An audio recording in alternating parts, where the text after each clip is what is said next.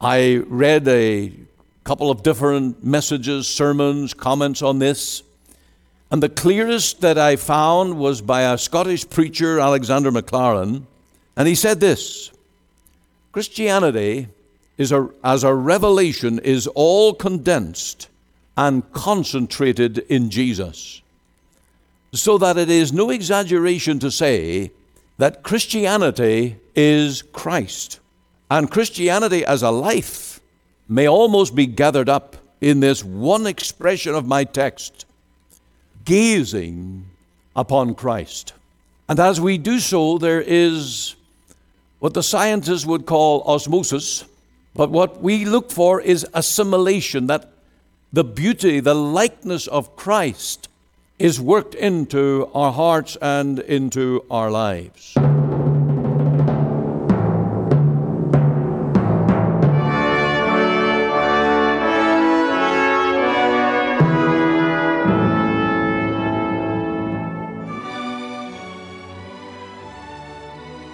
Welcome again to Let the Bible Speak, the radio broadcast of our Free Presbyterian Church here in Cloverdale. And on this final program of the year, uh, at least weekday program, we come today to a great text of Scripture, a word that I trust will be just for you for the year to come. 2 Kings chapter 2, verse 9. And it came to pass when they were gone over that Elijah said unto Elisha, Ask what I shall do for thee, before I be taken away from thee. And Elisha said, I pray thee, let a double portion of thy spirit be upon me. And he said, Thou hast asked a hard thing. Nevertheless, if thou see me when I am taken from thee, it shall be so unto thee. But if not, it shall not be so. So here was a big request made by Elisha that the mantle of Elijah would fall upon him. He wanted to have the same power in his own soul which Elijah enjoyed in his ministry. And of course, that ought to be our burden and our desire each and every day as we serve God in our generation. We need the power of the Lord. So take heed to the answer, and the answer that was given to him, and it said, If thou see me when I am taken from thee, it shall be so unto thee. In other words, if you keep gazing upon me, and you keep your eyes fixed on me as I go up in the chariot, then yes, you will get your answer but you must keep your eyes upon me. In short, this simply applies to the Christian life. The Christian life is not rules and regulations. It is to keep your eyes on the Lord Jesus Christ, to keep trusting in His power and in His grace. Yes, it is true that of His grace have all we received and grace for grace, grace above measure, grace that cannot be calculated. It is immeasurable, abundant grace. And as we live the Christian life, we must keep our eyes and focus upon the Lord, not upon things, but upon our blessed Savior and Redeemer. Now, are you doing that? That is vitally important as you would live for God. And as we close this year, we need to give thanks to God for His grace. And as we enter into a new year, we need to trust Him for the grace that we are yet to need. So let's unite for a moment in prayer and call on the Lord. Father, we thank Thee that there is grace to be had, that our Lord Jesus is full of grace and truth and of His grace have all we received. And so we ask that as we end this year, that you take our thanks for all the blessings, all the victories, and all the grace that we have received through our Lord Jesus. But now, Lord, we must press on. And as we enter into a new year, We pray that you will go before us and grant us your blessing. Enable us to keep our eyes upon the Lord, and by trusting in the Lord Jesus, to know the victory, the power, and the blessing in our lives. Remember your people in all their needs. Lord, this world can be overwhelming, and for some we have not passed this way before. There are new experiences, even to the end of the journey. But we pray that you will give us your grace and your power, that we may live in victory through our Lord Jesus Christ. And it is in his name that we ask and pray. Amen. Now, stay tuned with us as we go to the message from the pulpit of our church on 2 Kings chapter 2 9. Let a double portion be upon me. And we do need that anointing and power of the Lord to live for Christ. 2 Kings chapter 2, and I suppose verse 9 would be the, the main text, although we're going to look at this whole event of Elisha looking upon Elijah as he is received up into heaven in a whirlwind. In this verse 9, it says, It came to pass that when they were gone over, that Elijah said unto Elisha, Ask what I shall do for thee before I be taken away from thee. And Elisha said, I pray thee, let a double portion of thy spirit be upon me. Elijah we can liken to John the Baptist. He is the man that is rough and tough. Elisha, we can liken to our Lord Jesus. He is the one that follows, and it seems that Elijah prepares the way. Elisha's ministry is gentle and gracious, like that to our Lord Jesus. As we read this passage, we come to the last days of Elijah on earth before he is taken up into heaven. He is one of the few who never had to die a normal earthly death. That the Lord took him and called him straight into heaven on a chariot of fire. He knew it, that is, that his time was short, and Elisha knew it. There were various sons of the prophets. It would seem the young guys were asking, Do you not know that God is going to take your master away from you? And Elisha said, I know it. Now, Elijah was anxious about the future, how things would go for God's people when he was gone. And Elisha was anxious for his own ability and the responsibility that would fall upon him and the future under his ministry. Maybe at the beginning of this new year, we stand at the very same place. We wonder how it will go in the year before us. We wonder that in the Christian life, will I be strong or weak? Will I be able for the task and the commitment to follow and be disciples of the Lord Jesus? Or will I buckle under the pressure? Elijah offered Elisha one request. And he asked him, Before I am taken from you, ask of me one thing. And here we stand at a juncture similar to that of Solomon. When God said to Solomon, What would I have you have me do for you? And Solomon asked for wisdom, not for riches or pomp or power, but wisdom. What would this young Elisha ask? This would be a great test of his heart. Whether he was a materialistic man or whether he was really set on serving God. The request, as you see here in verse 9, is let a double portion of thy spirit be upon me. Now, immediately Elijah said, You've asked a hard thing. And we learn that spiritual gifts and blessings are the hardest. Oh, it's easy to walk in the flesh. It's easy to do what the world does. It's easy to walk as we once did. but to live a new life, to live a spiritual life, to be a man or a woman of prayer, to live in the Word, to obey God with happy, holy hearts. These are hard things.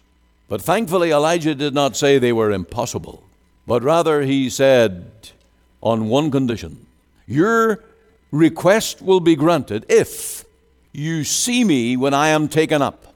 Uh, that is, relating to the day or hour of his call to be taken up in a whirlwind in the chariot of fire. And Elisha takes note of the condition and he sets himself that he will keep his eyes upon Elijah that he might receive his request for a double portion. The New Testament calls us to look unto Jesus, the author and finisher of our faith. And this becomes the secret, the key to living the Christian life. In Hebrews chapter 12, 2, uh, the whole picture is that of the athlete running the race. And he is told to get his eyes on the leader. He's not to look to the spectators, he's not to look anywhere, but looking unto Jesus, the author and the finisher of our faith. And it is by that means that we will become spiritual, godly, and enjoy the power and the blessing of God upon our souls. And so, you and I, if we are to know God's help as we launch into this new year, we must learn how to look unto Jesus, the author and finisher of our faith. This is vital. I read a couple of different messages, sermons, comments on this. And the clearest that I found was by a Scottish preacher, Alexander Maclaren, and he said this Christianity is a, as a revelation is all condensed and concentrated in Jesus. So that it is no exaggeration to say that Christianity is Christ. And Christianity as a life may almost be gathered up in this one expression of my text gazing upon Christ. And as we do so, there is what the scientists would call osmosis, but what we look for is assimilation, that the beauty, the likeness of Christ is worked into our hearts and into our lives. Now, the reality is that Hebrews 12:2 is not just about looking off onto our leader, the author and finisher of our faith, the Lord Jesus, it's to look away from the other things. Built into that statement, looking onto Jesus, is the reality we're to look away from. We're look off those things that hinder us. And in the text, Paul, the author, goes on to say about laying aside the sins, the weights that do so easily beset us. And so, living the Christian life, living in spiritual power with God, comes down to our ability to look away from the world, other people, and ourselves. We've got to stop looking at ourselves, the inward, introspective look, studying ourselves, and realize that our call and command is to fix our hearts, our trust, our confidence in the leader, the author, and to know that the battle is the Lord's. It's His church. We are His disciples. We're to walk in His footsteps. We're to do His commands. But the power, the blessing, will come from Him. When the athlete ran the race, as described there in Hebrews 2, the seats all around in the Roman Colosseum, thousands of spectators all around looking down on the, the, the track right around the floor of the Colosseum. When the runner was running the race as the athlete, he must not look at the spectators. He must not consider the people around him. They will not help him to run. There will be no strength given to him.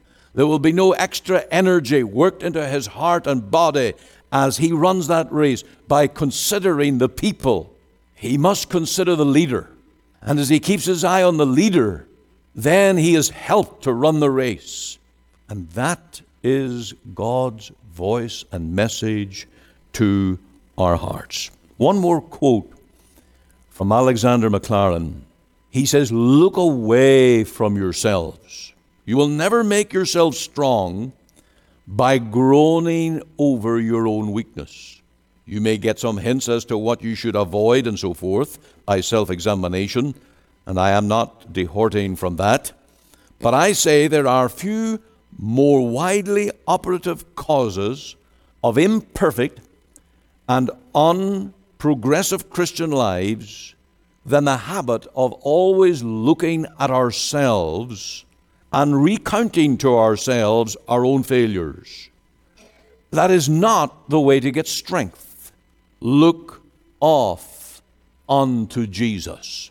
And if we can do that, and it is a hard thing, but it's not impossible because that's the key and the way the Lord would have us live the Christian life. Looking unto Jesus, drawing our everything from the, the, the leader, and the battle is the Lord's.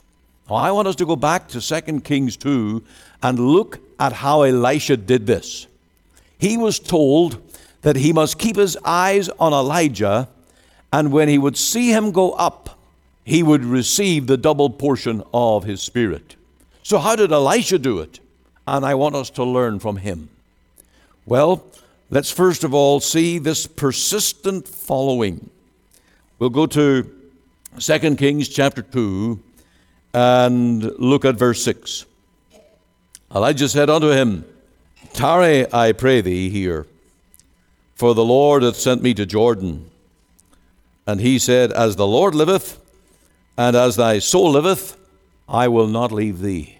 Now he was given what would appear to be a command, but at least the liberty to go back, to tarry, to wait around. Indeed, three times this comes up in this passage. Verse 2 Elijah said unto Elisha, Tarry here. But he said, No way. As thy, the Lord liveth, and as thy soul liveth, I will not. And he followed him. And then you see verse 4, they the same again. Elijah said unto him, Elisha, tarry here, I pray thee, for the Lord has sent me to Jericho. And again Elisha said, As the Lord liveth, and as thy soul liveth, I will not leave thee. And then in verse 6, the same thing again, when Elijah had to go down to Jordan. As thy soul liveth, as thy Lord liveth, and as thy soul liveth, I will not leave thee. And they too went on. So you can see here his persistent following. What was this? Was this disobedience from Elisha? No, I think we see this as a test of Elijah. We see that Elijah, the wise master, gave him freedom to slacken, freedom to wait around until he reappeared. But he decided, no, I'm going to keep, I'm going to stay right with you. Now, all of this, the truth is that all of this came before the condition of the promise. Elijah, Elisha was already doing this. This was his habit. This was his manner. This was his life, serving, following his master, Elijah. And it became a tremendous test of his loyalty. Now, your loyalty is going to be tested in this year to come. You're going to be tested in your discipleship.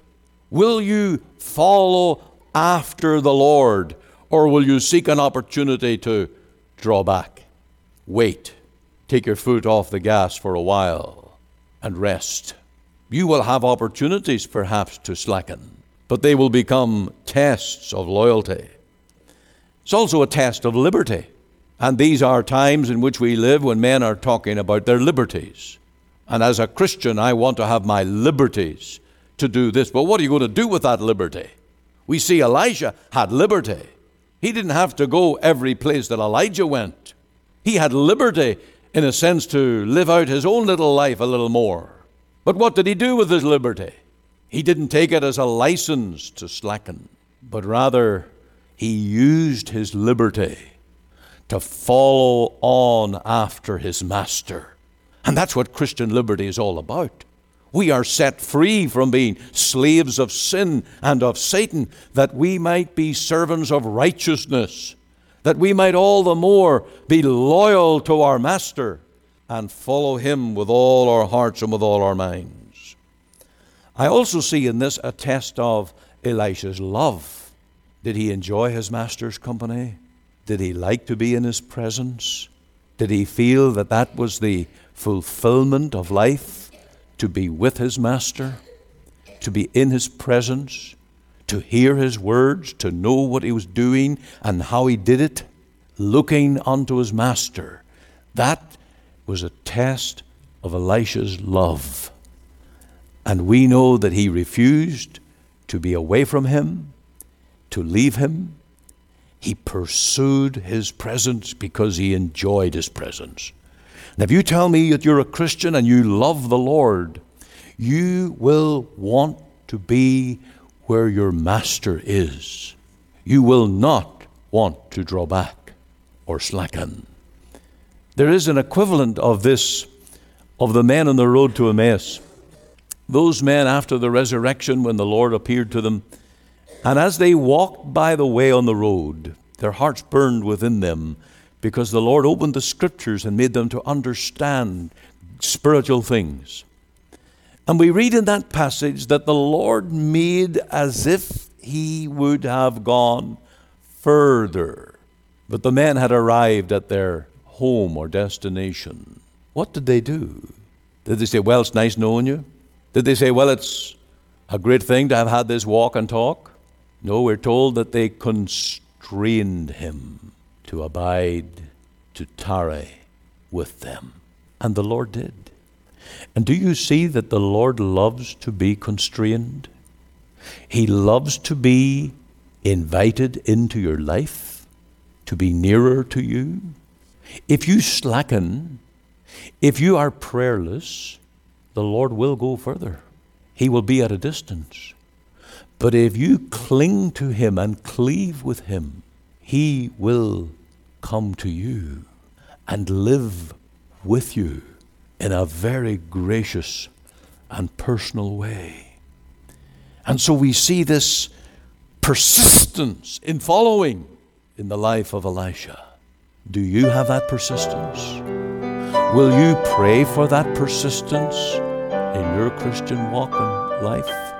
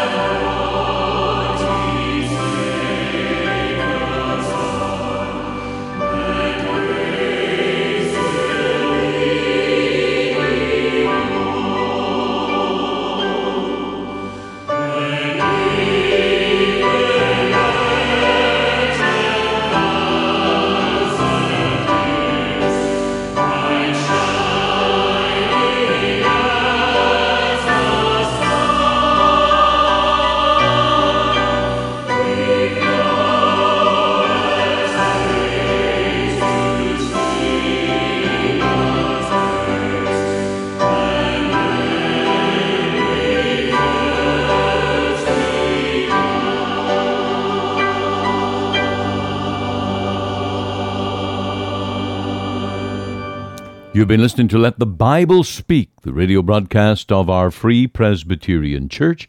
This is Pastor Ian Goligher. Now we come to the final program.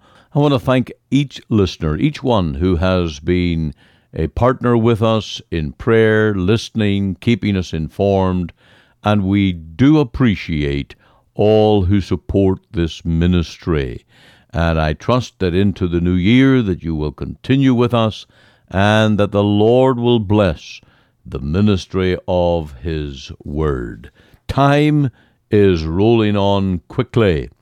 A little clock said, I just can't go on ticking 60 seconds every minute, 60 minutes every hour, 12 hours every day. The clockmaker asked, Canst thou not tick one tick at a time? Oh, yes, replied the little clock. Then that is all that is required of thee, said the clockmaker. As thy day, thy strength shall be. This should be enough for thee. He who knows thy frame will spare burdens more than thou canst bear. Now that is the way to live the Christian life. We may be filled with fear as we think of the, the vast unknown before us as entering into a new year, yet each day we live looking unto Jesus, the author and finisher of our faith, and he promises to sustain us, to give us the daily grace that we need to live for him, to walk with him, and to serve him in this world. I want to mention the leaflets uh, that you may receive for your friends as outreach and witness. One is called What Shall It Profit a Man If He Gain the Whole World? And another is The Good Shepherd and Looking unto Jesus as the Lamb of God. These are uh, single leaflets that they will give you the scriptures, they give you the uh, explanation and all the details of our ministry of Let the Bible Speak. And if you can use them, be in touch. We look forward to hearing you. Are listening to Let the Bible Speak, the radio broadcast of the Free Presbyterian Church in Canada. This is Pastor Ian Goligher. If you missed part of today's program or would like to hear it again, you can find it archived by program date on our website. Just go to www.ltbs.ca,